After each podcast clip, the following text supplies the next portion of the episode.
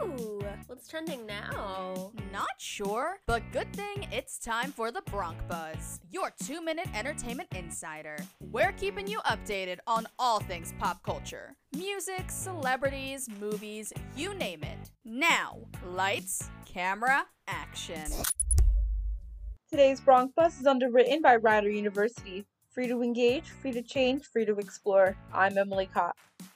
Last week, Johnny Depp left the Fantastic Beasts franchise due to allegations. Although Warner Brothers has told him to leave, he still earns his full salary. Depp has a player pay contract where Warner Brothers is legally required to pay him even though he was only in one scene. On Monday's episode of The Voice, Kelly Clarkson wore an eye patch. She was getting a lot of questions about it by fans, so she answered, quote, So obviously you're gonna notice something different about me. I feel like I could really be a great supervillain.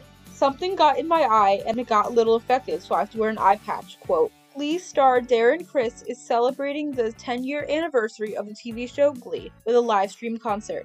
The live stream concert will take place on November 28th at 1 p.m. Pacific time. The money raised from the concert will go to, quote, a variety of good causes in need during this insane time of year. Quote, Drug maker company Pfizer tests their vaccine in trials.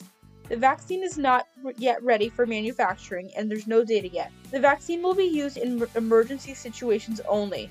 Pfizer chief executive Albert Bourla says, quote, if all goes well, we will be ready to distribute an initial number of doses. He then points to a U.S. government contract for Pfizer supply 40 million doses by the end of the year and 100 million doses by March 2021. That's all for today's Bronc. I'm Emily Katt. Begin your college search at Rider University.